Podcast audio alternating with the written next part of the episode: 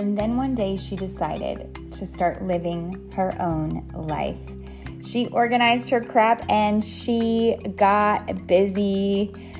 Good morning and welcome to uh, Organized Chaos. How are you? Clearly, almost not organized myself here in this speaking thing I'm trying to do. what is happening? Uh, anyway, hey, uh, how are you? Welcome to uh, my podcast.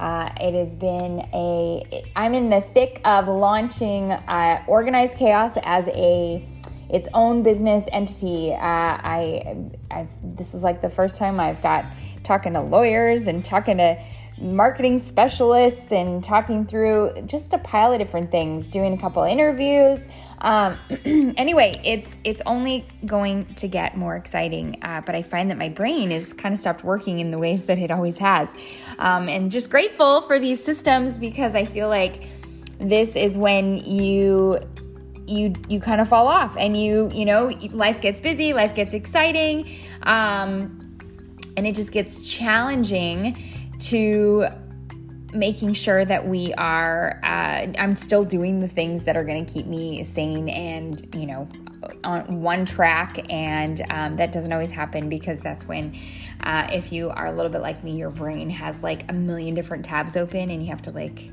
Okay, uh, just for sake of saying so, in case this is something that you struggle with, uh, something that's always really helped me in these situations um, is to do a brain dump. I think sometimes we you know, we carry it all in and we keep it all in our brains. But when we can do a little brain dump, we are able to kind of get out of our own heads, uh, make sure that we're, you know, doing the right things and kind of move towards the success of whatever it is that we are working towards. So maybe you need a little brain dump, maybe not.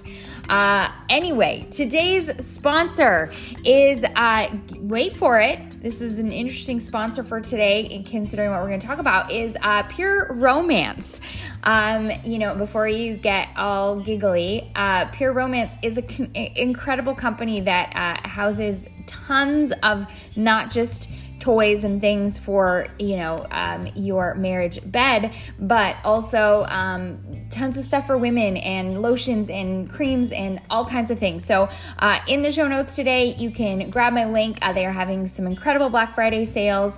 Uh, and yes this might be how you spice up your marriage but this also might just be how you uh, you know get back to just making sure you're taking care of your marriage you're taking care of yourself. So um, be sure to check them out. Okay so I was at the dinner table the other night and Carter had been, uh, Avery had had a, a cavity put in and she was crying after it was over because she really doesn't like numbness.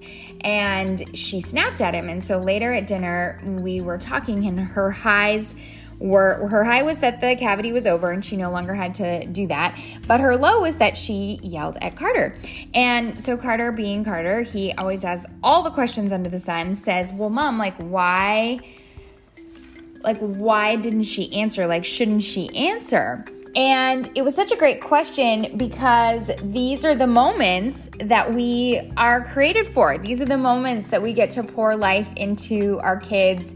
And uh, I hope that this these this right now is the moment where you then can do the same in your family because I believe that it starts right here at the dinner table in these moments where we create the next generation of marriageable humans.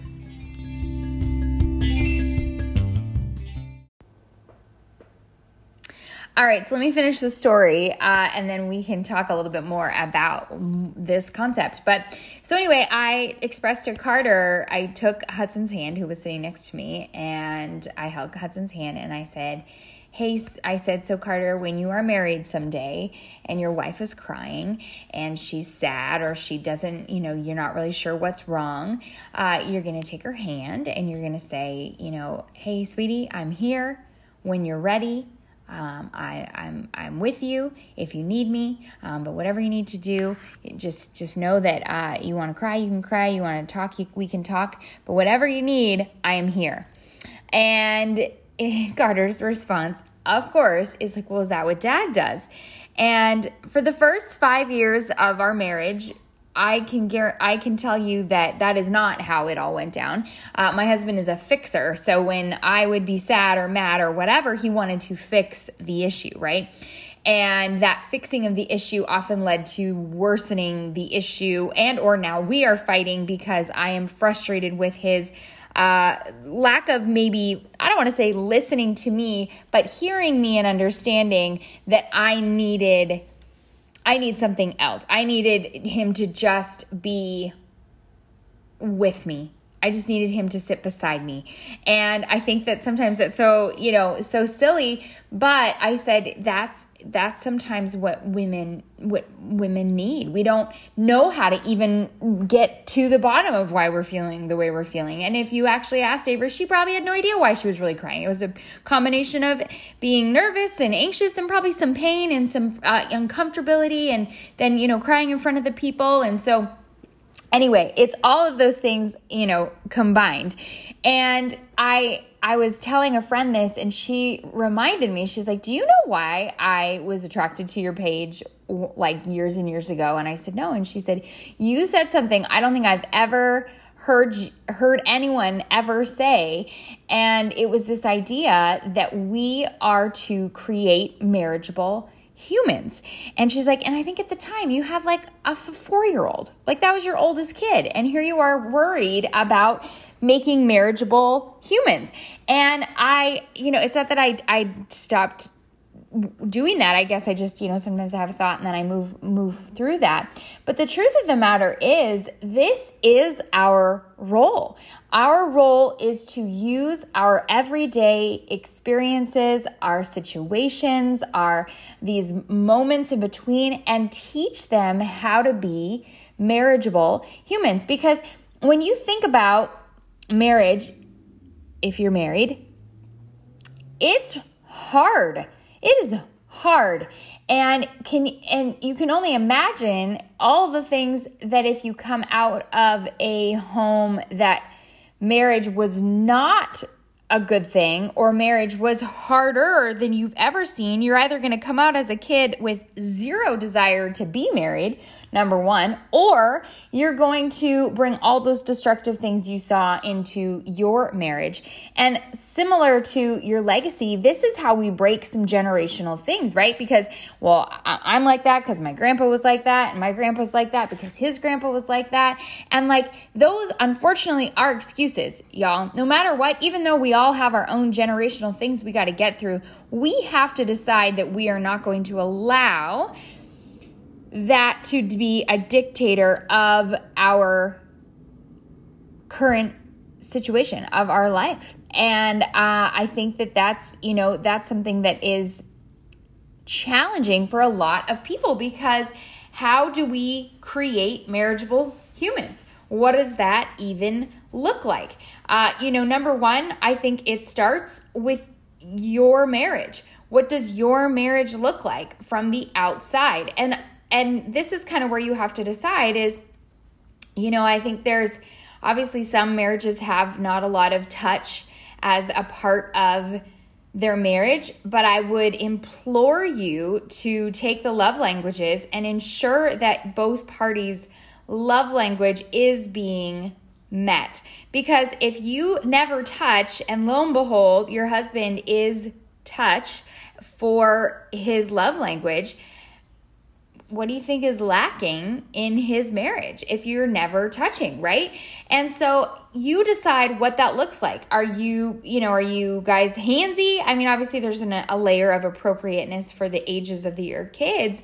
And, but I never want, you know, my kids to grow up and I mean, I know they'll go through the stage of where that's gross, but at the same time, I want them to understand that that's marriage and that is what we get to do as you know married couples and that's how we show one another love uh, especially raising three boys not to put any pressure on my husband but man that's a lot. Like ensuring that you know i think if it's one thing james does so well is there is no role aside from yes he's the leader of our house. Yes he is you know he works uh, an actual job like for a company. Uh, yes he you know is the man of the house and he's large and in charge. Um, but he also has zero issues folding laundry or zero issues with helping, you know, do whatever, whatever, literally whatever he is game for. And so taking, you know, this is one of those times where you got to kind of conversate with your spouse and have that like discussion of what does it look like to have a great marriage? And maybe doing a little assessing of like what what did your parents marriage look like? Was that did what did what was that good for you in the future or was that bad for you in your future? Did you bring any of that into your current marriage? Uh, you know i think you know we take premarital courses and truthfully i think i would love to develop my own premarital course. Not because i'm an expert on marriage by any means but there's definitely some lacking questions that we don't ask in premarital counseling. And there's and they and they should we should because you know we don't may, maybe we don't even talk about you know we talk about what kind how many kids we want to have and how how far apart and you know what are they going to be like and you know this that and the other. But there are some nitty gritty questions that bring out some heated issues in parenting if you are not on the same page, which is okay, but just know that it could have maybe been talked about, you know, early on, earlier on. Uh, and so you have that conversation with your spouse. Decide what it is. What are some marriage, what are some of the things you want your kids to then take into their homes when they are married? Uh, you know, and I think this is where prayer is so essential. But are you already praying for your uh, your kid's future spouse? Because imagine you raise this like great little kid and they totally get like marriage and they're ready to rock and roll and then they end up with someone who's just like battered and bruised from watching her parents batter and bruise one another and now like watch out it's going to be a wild ride.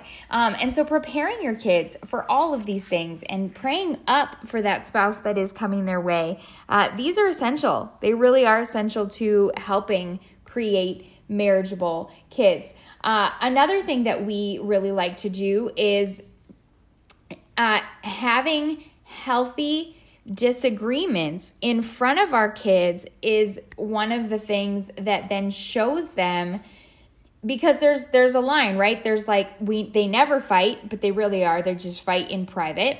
Or they are raging fighting all the time. Those are like the two two ends of the spectrum. But the reality is if they can see mom and dad have a healthy discussion in real life and then there and then apologize or kiss or whatever to mend the situation think about how healthy that is for a kid right? Like, not only did they just learn what marriage disagreements should look like, but they also just learned how to have like a healthy conversation not even just in marriage just in general. Um, so that's that's a big deal. That's a that's going to carry them into a lot of situations in their life. Um, you know what else? There's uh, making sure like you're you're talking through a situation like when it does come up like at the dinner table how to handle X, Y, and Z. What does that look like from this, you know, perspective? Yes, we have girls and boys, so we can it's it's kind of fun for us because we can, you know, kind of play the role model of both parties, uh, both sexes, and kind of see what or and let the kids ask the questions uh, and let them see how to um, handle that in a certain situation. And you know, third is we have like we we're pretty specific in our roles in in our home not to say that we don't do certain things that you know we don't always do but like James always gets the gas. Like I never wonder if there's gas in my car because he he always gets the gas. If it means he's getting in his car at 8 p.m. at night because I'm taking the car first thing and he he, he gets the gas. I don't know why. I have never really asked him why this is the role he chooses to play. But I will tell you, it is like a love language overflow when I know we're short on gas and somehow in the middle of like magically there's gas in my tank the next day. I, I think it's amazing. Like it's just such a way, it's such an honorable way to love me in the simplest thing, right? And so these are the questions we we just have to ask ourselves and we have to sit down with our spouse and we have to you know what what are we doing? What are we doing with these kids? Well, how do we want them to go into the world? How do we want them to go into our mar- into their marriages? All of this is going to just play into the kind of kids we are raising to then therefore go on and be marriageable humans. Uh, and I mean, it starts it starts early, y'all. It doesn't have to be something that you wait till they're 12. Uh, it's one of the funnest lessons you'll ever hear. If you've never brought up marriage with your your you know four year old, it's hysterical. When I tell him someday he's going to have a wife, he giggles like it's the funniest thing on the planet. And you know, Carter thinks it's amazing that. Avery's going to have three other sisters and and it's just a great conversation but the but the more we play marriage to be truly what it's meant to be and and the joy that it can bring and the goodness that it is the more we're going to change that generation's perspective and the more we're going to be hands on with our kids in an area that is one of the biggest commitments and challenges they will ever take on um, as a grown human being.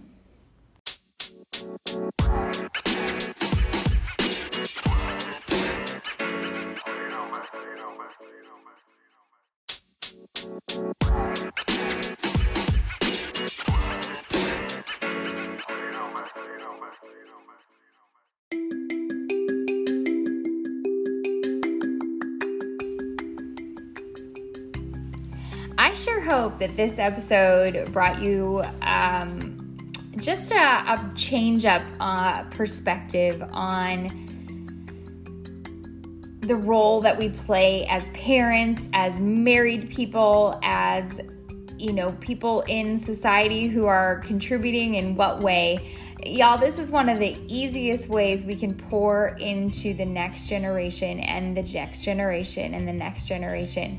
Uh, knowing the heartache and the pain and the financial and the disdain and the what that does on a person when their marriage fails, I think is so important that we give it all we can to these kids so that they know how, what, who, when, why uh, we do what we do. And I I think that it, it begins with us, it begins in our homes, and then we go from there. So I hope that this was um, helpful for you. I hope that you will uh, take the time to sit with your spouse and talk about marriageable humans and how you yourself and you guys can begin to cultivate that in your home and in how you parent and in how you do marriage. Uh, I hope you will share this with anyone who you think might need to hear it. And as always, I appreciate you. I am grateful for you. And uh, I will see you on the flip side.